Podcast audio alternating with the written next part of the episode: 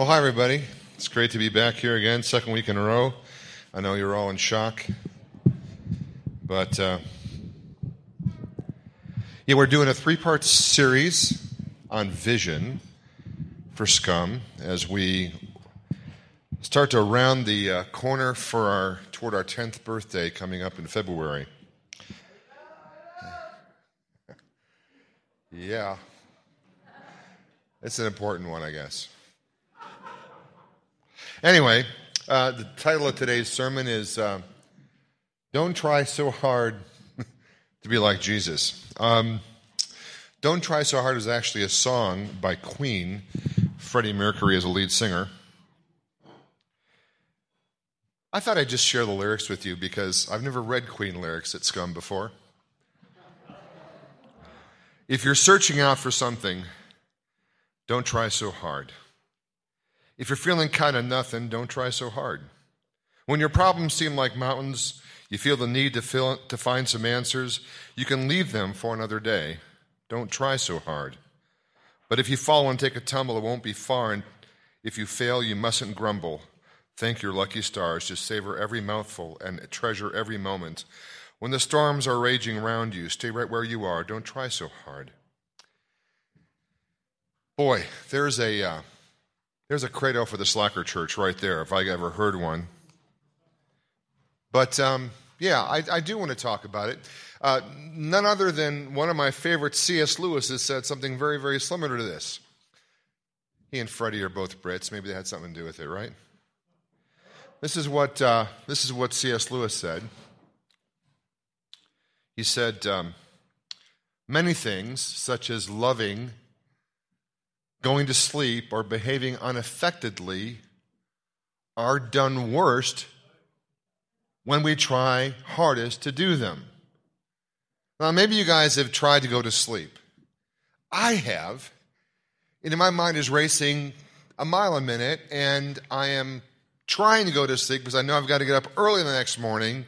And if you're like me, it is antithetical to sleeping. You just the more you try, the worse it gets. And if you're like me, you begin dreaming that you're trying to go to sleep. And so when you wake up, you feel like you haven't slept at all. Does anybody else have that experience? Thank you. Okay, good. All right. Or you ever try to act naturally when you when you when you're feeling afraid or when you're feeling a little bit awkward, you're trying to act like everything's fine? I mean, the harder you try, the worse it gets, right? We all know those things. But is it true that loving is the same way? I mean, I think it is. If I play with my children because it's something I think I ought to do, because I want to be a good Christian father,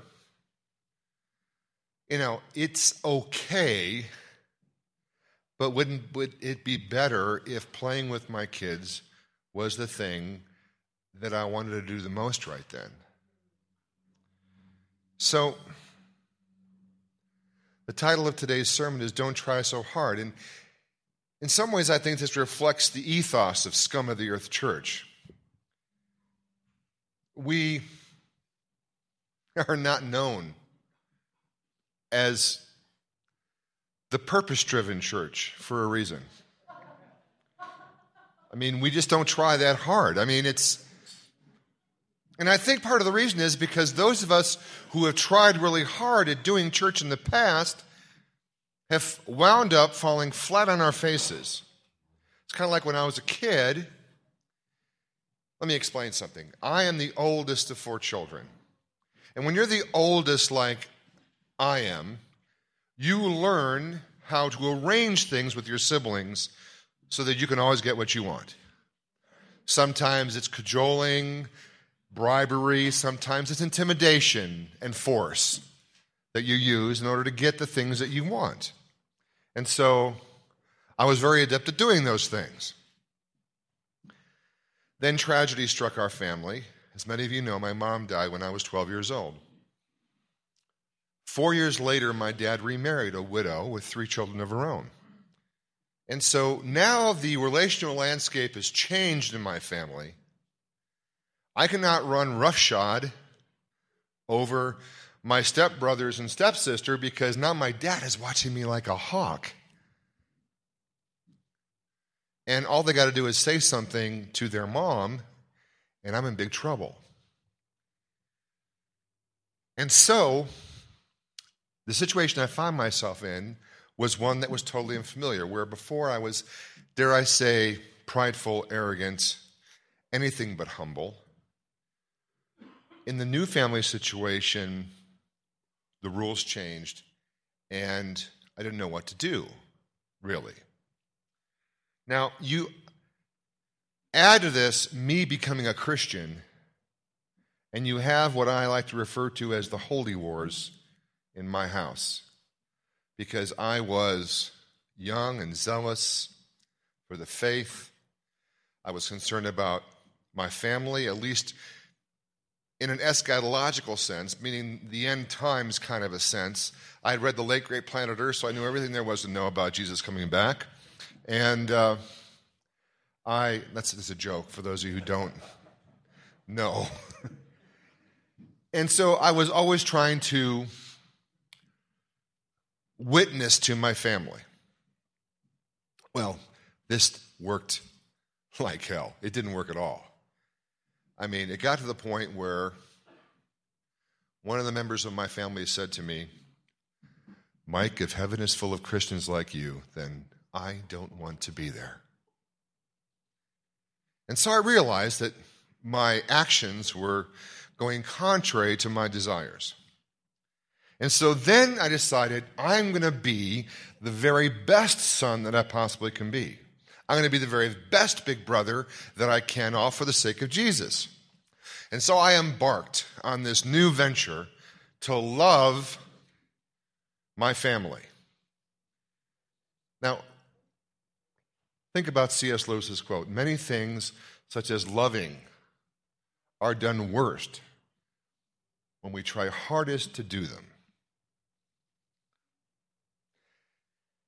I remember talking to my stepmother about this because, you know, things just weren't going super well relationally for me. And um, she says, Mike, you know, you just try too hard. It doesn't come off as being genuine or organic or gen- or real. It comes off like you're trying to make us all your projects. Like, just relax. Don't try so hard, to quote the words of Freddie Mercury.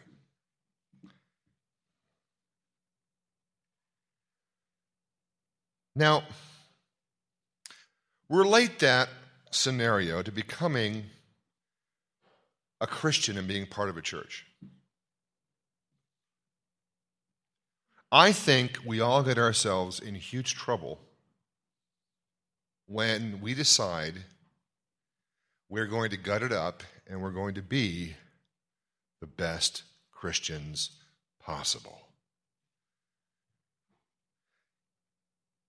You know, the movie Saved comes to mind. Jesus Camp. You're going, do those people annoy you as much as they annoy me? And yet they are full of righteous zeal and fervor. Like, why should I be taking pot shots at those people when they're trying so hard to follow Jesus? And I think it's because they're just trying too hard. And I was not exempt from that. I'm a fairly ambitious guy. I like to run things. I like to be the person in charge, always have. I remember early on, even in a little tiny young life club where I was like the observer or junior leader person, watching or listening to the senior leaders who were all of like maybe two or three years older than me and been around for a little bit longer than me, and thinking to myself, I could do a better job than that. I should totally be the senior leader for this club. But of course, I had to pay my dues, and I went through the ranks. I mean, even in an organization a Christian parachurch organization, there are there are ranks, right? I mean, you start at the bottom and you kind of work your way up until you get to where you want to be, and then you know, then you then you've arrived. You know, you're holy. You're God's number one child. You know, it's the strangest thing. I don't know what it is about Christians. It's like before we come to Christ, we know it's all about grace. I mean, none of us is worthy, right? It's all about coming to the cross and falling before the cross and. And then as soon as we become Christians, then it kind of switches. Now it's all about how we behave and how obedient we are and our good works and how much of the Bible we memorize and how spiritual we look when we sing songs and who we can counsel, how many people are coming to our Bible study, yada, yada, yada. And somehow that makes us more pleasing in God's sight. And the cross is far, far behind us. Now it's all about our works. Now it's all about how we're coming off to God the Father. We want to be number one son, number one daughter. I don't know how that happens. We lose sight of the fact that we're all sinners. That's one of the reasons we have recognizes our need for a Savior on our mission statement over there on the back wall. That we recognize we're a broken people, that we're a broken church. Now, I told you a little bit of my story last time. Um, thought I was going to be this great Christian leader of young people, and God decided to put me on the shelf for a dozen years or more. And so I, I went into the secular work world, tried to make as much money as I possibly could, because I'm thinking, well, if I'm not doing what I really want to do, which is be in ministry, then I'm going to make as much money as I possibly can. I'm going to find the highest paying job within the will of God. And so I sold for a company called Century Marketing, wonderful people, Christian people. I sold for an advertising agency. But you know, I kept running into these roadblocks. I don't know how else to put them. And I would watch the guys who were the top producers in the company and go, okay, wait a minute. I am working harder than you. I am going up to my territory earlier. I am seeing more potential clients. I am staying later than you and you're taking off for fishing trips in the middle of your week and you're and you're you're like the number one salesman. Jim Donardo, Diamond Jim, number one salesman. You know, I'm going what? So I'm up at Jim's house in Michigan one time. He's got this great back deck, and you know he's pulling down six figures, and I'm, I'm going. I, I remember saying, Jim, how do you do it? What is it? I mean, how are you like number one year after year? This is what he told me. He goes, Mike, honestly, it's about as hard for me as falling off of a log.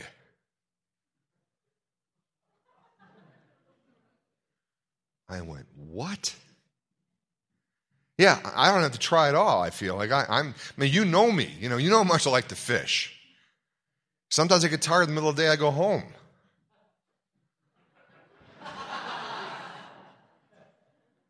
I mean, my wife can attest how hard I worked at this job. I was so pissed off at God, going, This is not fair. I also realized then, you know, God calls different people to different things. And we all need grace to the, whatever job He's called us to do. And just because I'm, you know, hotsy totsy Mike Sares, doesn't mean I can do every job there is to do. Because there's not grace there for me to do it.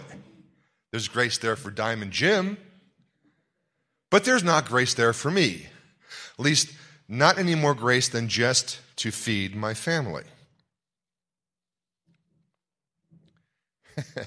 you know, I should have known. As soon as I got successful, as soon as I kind of conquered the giants in the territory, my competitors, and was starting to make a fairly good wage, I got totally bored. Totally bored. I'm going, I can't do this anymore. I was at the place where I could have worked four days a week and made a full time salary. But I was like totally bored. The grace wasn't even there once I was successful. Moderately. I was never Diamond Jim, never up there. I made the top 10%.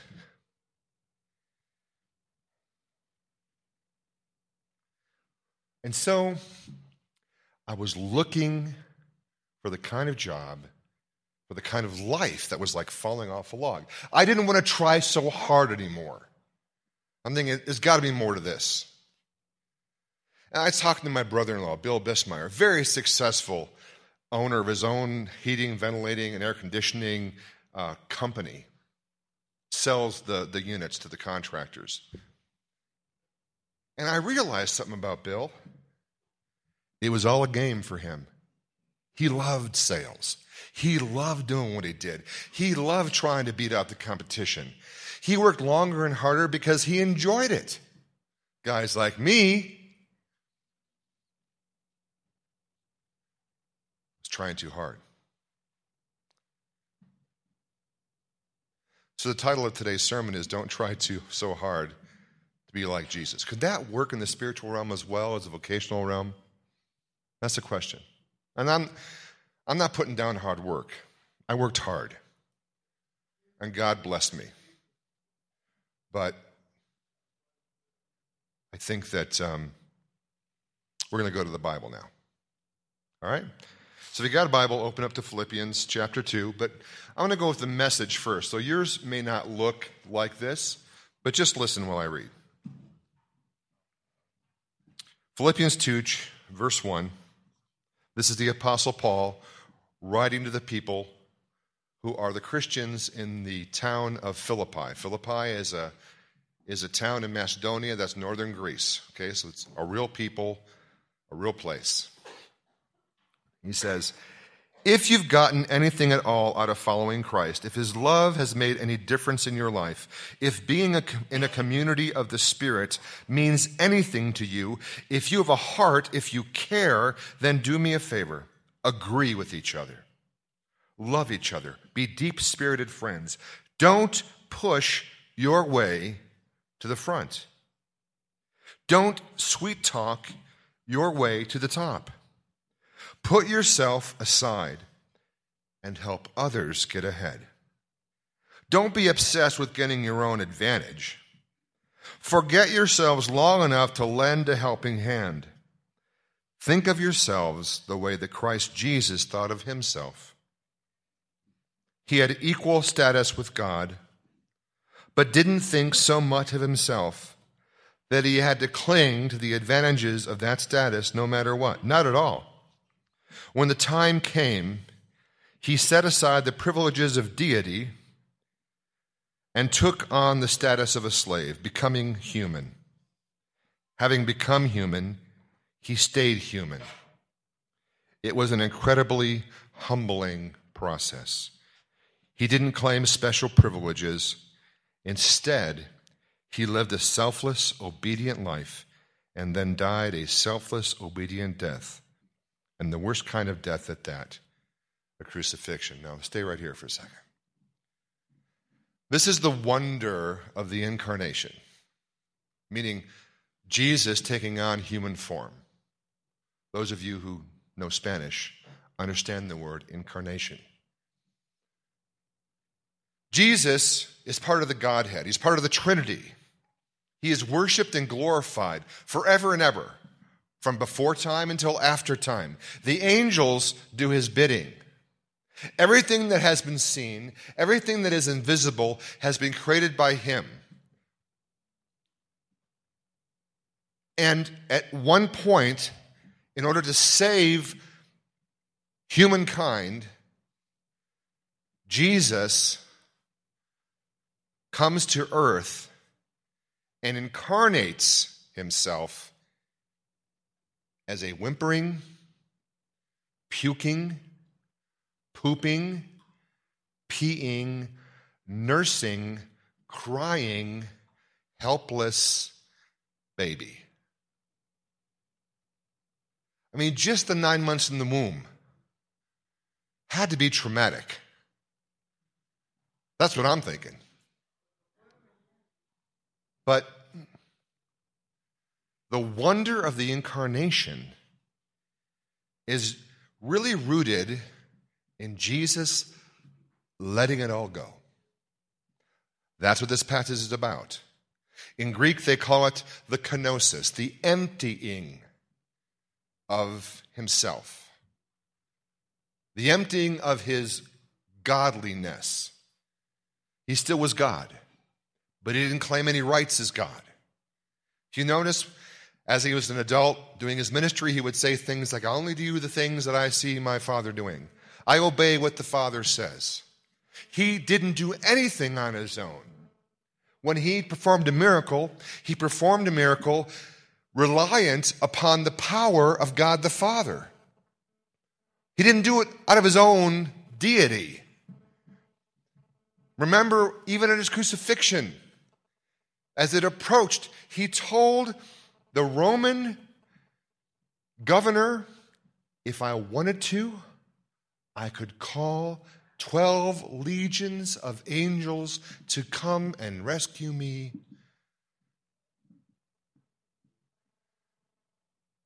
But he didn't. He suffered death on a cross. He totally humbled himself and emptied himself. He didn't do anything on his own. Because some things, like loving people, are done worst when we try hardest to do them.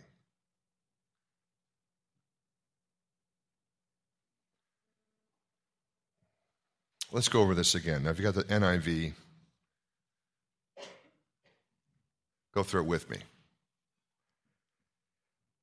Philippians 2, verse 1 If you have any encouragement from being united with Christ, any comfort from his love, of any fellowship with the Spirit, if any tenderness and compassion, then make my joy complete by being like minded, having the same love, being in one in unit and per, one in spirit and purpose. Paul is laying it out in the line here. He is begging the Philippians. I mean, he was an apostle. He saw Jesus on the road. He had rights to command them to love one another, to be in unity. But that's not the approach he's taking. He is pleading with them as one who comes alongside, saying, Look, please, for the love of God, and if you've loved me, do these things. You see, one of the things I've discovered as a Christian is I have no power. I have no power except the power that somebody else gives me in their life. It could be somebody who comes to scum of the earth. You can come to me with a big, big problem and say, Mike, please, I've totally messed up my life. I need some direction. The only power that I have is the power that you give me. If I tell you to do something that you don't want to do, I have no power. Paul is taking that stance. He's not lording it over the Philippians.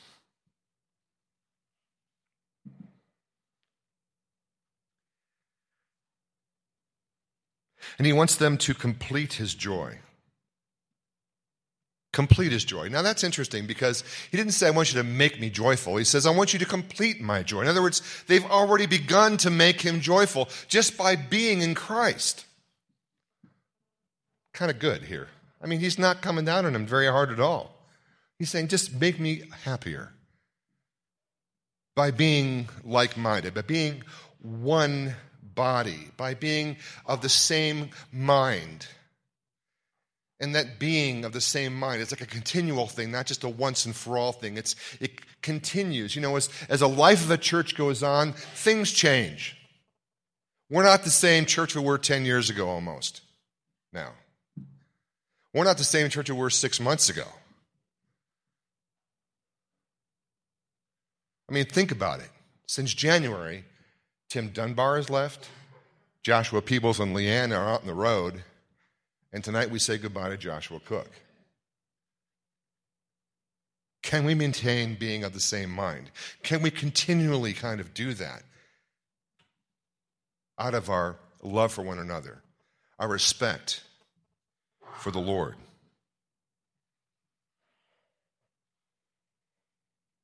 He is pleading for their highest interest. This is not really for him because he's not there, he's in jail. This is for them.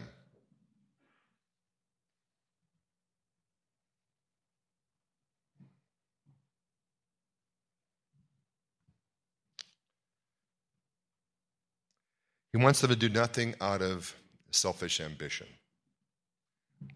As one who has tried to climb the ladder of church authority, and as one who has been frustrated in those attempts for well over a decade, let me say, that's the kind of church I to come to be. Not the kind of church where we're trying to get ahead of one another. I mean, I was frustrated. I felt like God put me on the shelf for a dozen years or more. I wanted to be in church leadership. I did everything possible to try and be a good follower. And of course, I was so self centered and so ambitious that when my wife did not act in a way I thought was becoming of the wife of the leader of this particular church, then I would blame her for my not advancing up the ranks of ecclesiastical authority because I was that much of a jerk. She wasn't submissive enough to me or something. What a crock.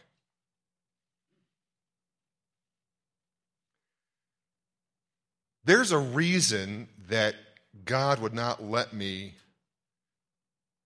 be a part of beginning anything like Scum of the Earth until I was 46 years old.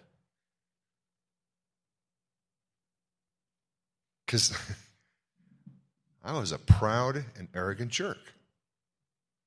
Now, let me tell you something Scum of the Earth, it's been about as easy as falling off a log. Honestly, I didn't do much except open my house and do whatever came naturally. People ask me, well, Mike, how do you start a church like Scum of the Earth? And just to kind of show the futility of a question like that, I will say things like, oh, it's really easy. Um, you uh, start out in ministry, then have God put you on the shelf for about a dozen years. When that's done,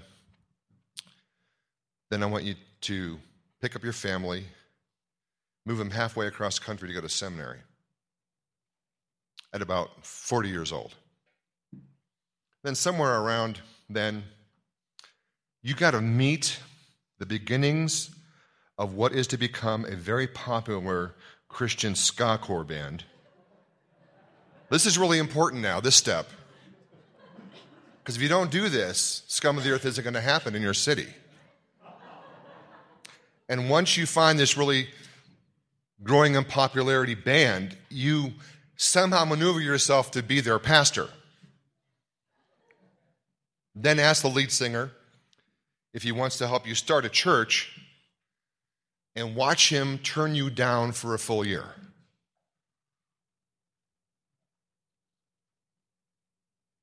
Then get fired from your present church position so that the only place you have to go is into God's will. And then maybe you can start a scum of the earth in your city. I mean, seriously, honestly. I can't even take credit for the name, as David told you last week. I didn't want it. I was trying to get them not to pick it. So I made him pray about it for a week. Because, yes, I am that devious. I am that much of a poser. I will use prayer and hide behind it, hoping that they will do what I want them to do in a week. Like falling off a log, people. I'm serious.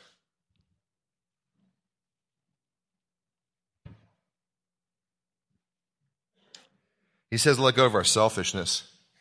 I was looking through the ancient Christian commentary. There's a guy named John Chrysostom. Uh, actually, is a nickname. Chrysostom comes from, uh, it's like a Greek nickname, means golden mouthed, because he was such a great preacher. And I'm honestly, after reading some of his comments in this commentary, I'm going, he was good. This is what he said. Selfishness is the cause of all sorts of evils. From it comes strife and rivalry. From these come jealousy and contentiousness. Out of this, that love grows cool when we are in love with human glory and become enslaved to the honors of popularity. One cannot be both a slave to popularity and a true servant of God. They were worried about popularity back then? Ever gone to any of those ruins? Ever seen those statues people made of themselves? Oh, yeah. We haven't changed much.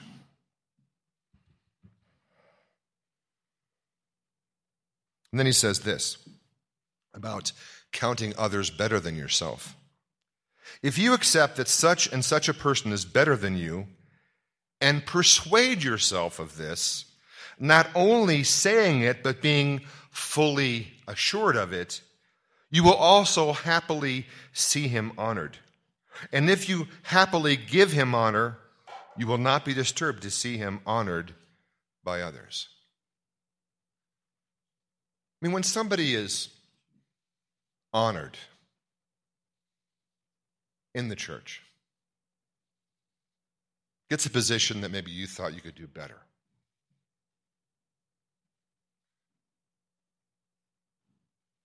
Are you more concerned about yourself? Are you selfishly wanting popularity? Or do you somehow count that person better and are happy about that person being given honor? That's a great question for people in the church. I want Scum of the Earth to be the kind of church where we are rejoicing in other people being honored, even if we're being ignored.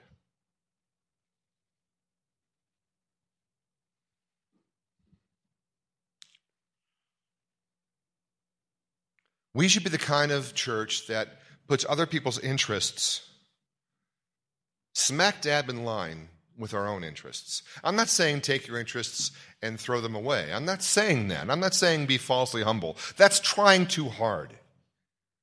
I'm saying at least take others' goals and others' dreams and put them right there with yours. And if you can do anything to help them get there, then do it. That's the kind of church I want us to be.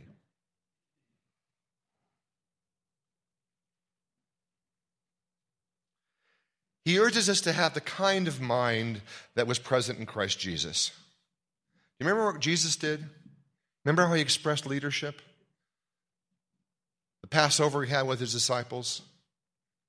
He got out a bowl of water, took off his outer garment, wrapped himself in a towel, and began washing the feet of the men who called him master. That's humility. Serving the people that look up to us. And then it's also being humble enough to have a woman of ill repute Come into the place where you're having dinner with very distinguished guests.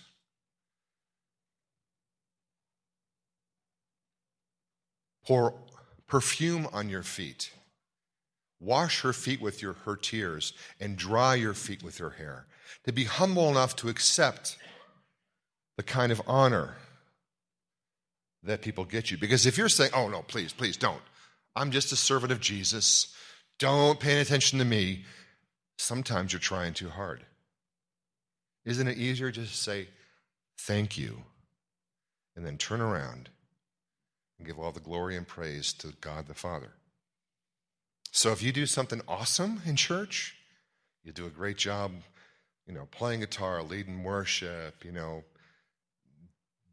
doing the media, cooking a meal, cleaning up, you know, leading the Bible study.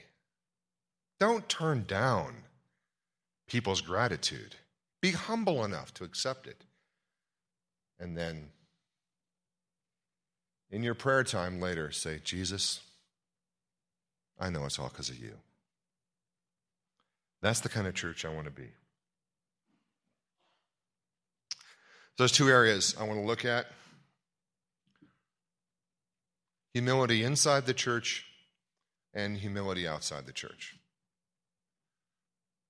Inside and outside. Scum of the Earth is an organization, loose term there, but we are an organization. We've got a council, we've got a staff, you know, we've got a budget. We're on record with the state of Colorado.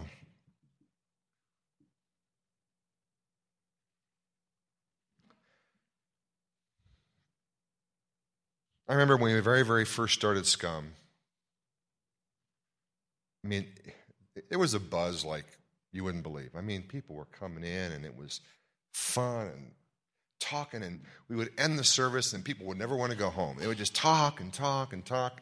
And of course, you know, it was just a small room, uh, and we weren't organized enough to have anybody in charge of cleanup. And I'm thinking to myself, the first couple times going, I wonder who I should tell to clean up. You can imagine what the Lord told me. Mike, how about if you start cleaning up and see who helps you? I did that for months. I would get out this broom, dustpan, the mop, whatever we were supposed to do at the place we were at, and I would start to clean. And slowly but surely, people started helping out. It was amazing. It was amazing. I came to morning church, uh, I don't know, a month ago or so, because I knew that uh, we needed help in the nursery watching kids. And so I volunteered to take kids out in the playground. I was out there with Amy and Jim Croft, and you know, and I watched babies occasionally here and there. And I never forget this one girl came up to me and goes, that's amazing. You're the senior pastor and you help watch the babies? I'm going, I'm not too good to watch the babies. As a matter of fact, kind of like the babies. They're not nearly as whiny as some of the older people.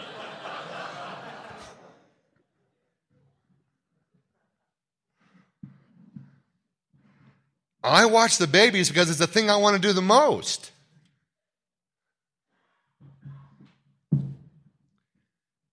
But granted, if I thought too much of myself, I wouldn't be doing that. My question is how much do you think of yourself around here? Are you too good to watch babies? Are you too good to clean up? Are you too good to come in here early, prepare a meal for 200 people? I mean, I'm not pointing my finger at you guys. I mean, it's whatever. It, if it's something you think you may want to do to serve the body, by all means, humble yourself and do that. But it's not just about inside the body, because we know we, we need all sorts of help inside scum. But we're only a couple hundred people. Count the morning service, 250. I don't know. What about outside the church? How is scum perceived by people around? I mean, if we stop being a church tomorrow all of a sudden, would anybody care? And I'm not trying to push some kind of giant agenda here. I don't have Scum's next five years for external outreach planned, and I want you to be a part of that. I don't. Historically, I have not wanted to be the Walmart of downtown Christianity for Denver, where we have every conceivable ministry coming out of scum. I just thought that's stupid. There are so many cool people out here already doing stuff that we wanted to get involved with those people right from the beginning. And so they were helping us, we were helping them. And so historically, we would send people out, whether it's to work with prodigal gatherings or to work at Sox Place or to work with, um, you name it. I'd rather send people to do and help others than just try and bring all fame to scum of the earth for doing everything. But it's not just about helping people in organizations, I think it's an individual deal as well. Josh Cook has no idea I'm doing this, but I'm going to tell on him for a while. Sometimes it's good to catch people doing something right.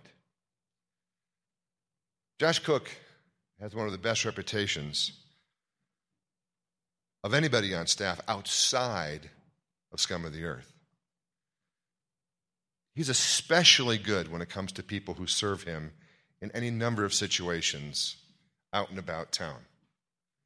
Whether he's at Dazbog or at Sputnik or wherever, he is respectful of the people in those positions of service, not considering himself better than them, but rather getting to know them. What's your name? Treating them like a human being. And then when he comes back, remembering their names. This even applies to people outside of scum in what I would call uh, different religious streams. I don't know if you know this or not, but there's a, a Lutheran pastor here who wrote a book about the evils of Christian television. I'm going, that's really hard. that sounds like a lot of fun, actually. I wish I had thought of that. but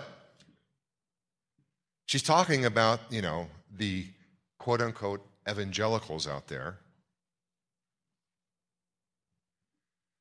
But she meets Josh Cook as one of those quote unquote evangelicals out there, and Josh Cook totally strips her gears because he's not what she expected. She writes about it in her book. He gets like a page about how different this guy was than what she expected him to be. And how cool it was to find somebody who, you know, wasn't extreme right wing, hardcore, homophobic, you know, crazy, radical, shove Jesus down your throat kind of Christian.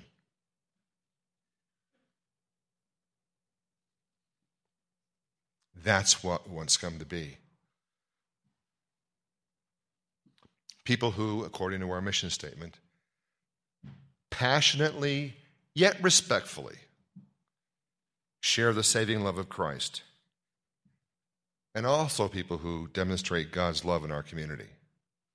I don't know if you guys were here on Saturday, but Ben Mercer headed up our section of a big community makeover where folks from several different churches would come and then go out in the community and help out. I mean, I want to be known for things like that.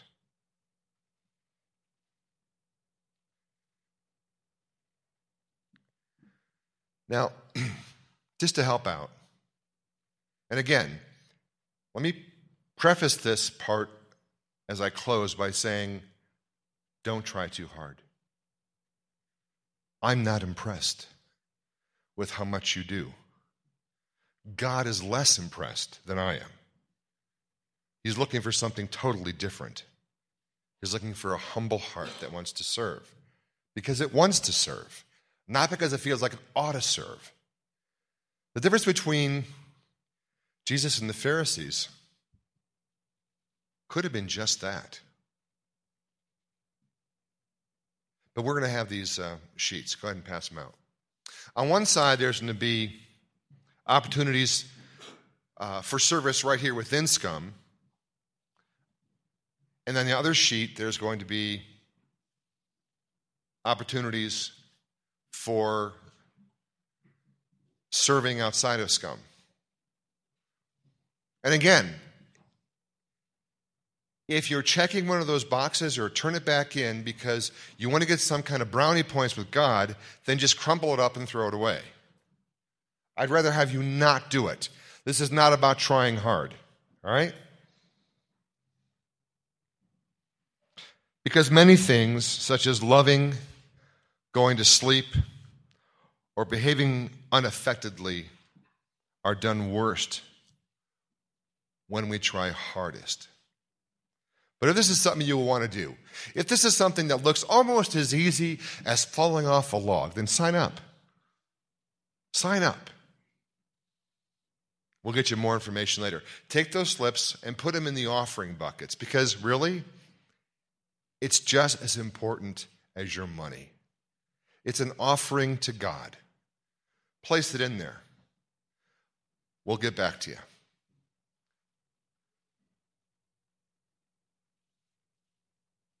Genevieve, why don't you go on up?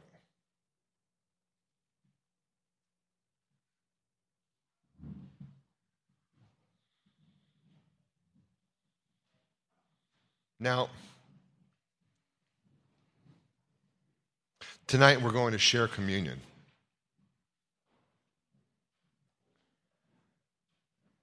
Communion is the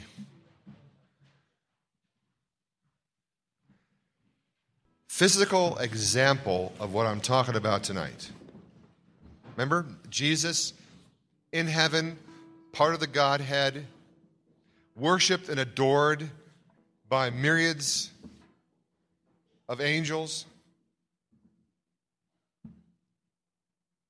who leaves heaven and comes down to be born as a baby, and not just be born, but continue on to be crucified as a common thief. We're remembering his humility. We're remembering his emptying of himself when we eat the bread and we drink the cup.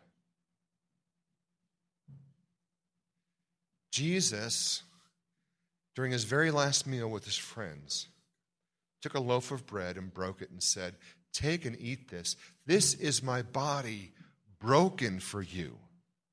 Then he took the cup and he said, Take and drink this. This is the blood of my new covenant, shed for you for the forgiveness of your sins. It's the metaphor for what I'm talking about tonight. The question I have for you is do you want to follow him? Do you want to follow him? If so, please get up and take communion. Pray with me, please. Heavenly Father, we thank you so much for Jesus. We thank you for his life. We thank you for his death. We thank you for the example that he was someone who did not, did not look for his own glory, who did nothing out of selfish ambition or vain conceit, but in humility considered others better than himself. Lord, help each of us to look not only to our own interests, but also to the interest of others helping our attitudes to be the same as that of Christ Jesus. In his name we pray. Amen.